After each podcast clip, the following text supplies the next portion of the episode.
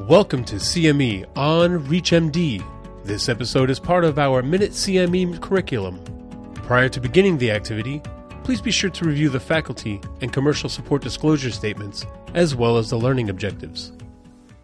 This is CME on ReachMD, and I'm Dr. Malcolm Munro. I'm here with Dr. Michael Auerbach from Georgetown University. So let's dive right into treatment.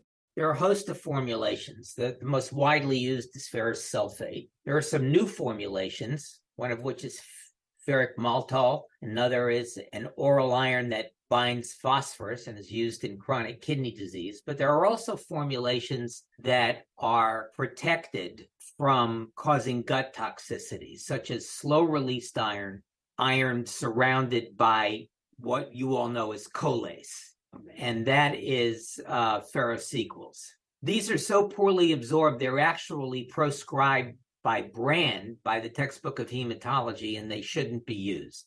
When prescribing oral iron, when should the clinician expect a response?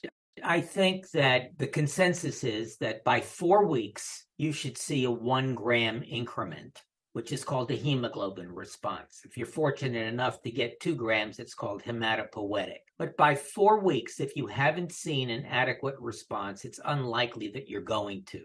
Right. So they should be measuring in by four weeks, two to four weeks, and see a gram. And so when there isn't a response or an adequate response, or if they don't tolerate it despite alternate day dosing, what should happen next? The next step is to move to intravenous iron. There is no reason to wait or to try other methodologies to get the iron in. But intravenous iron should be frontline in a variety of situations uh, where oral iron is ineffective. So, anytime there is intolerance, in conditions where oral iron is known to be ineffective, or in conditions where oral iron is known to be harmful, such as inflammatory bowel disease or after bariatric surgery. And with respect to first trimester of pregnancy, anything special there? Yes, oral iron is the only formulation that should be given.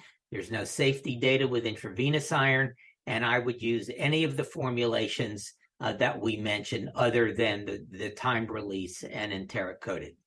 Okay, well, this is great. This has been a lively few minutes, and our time is up. So thanks for listening.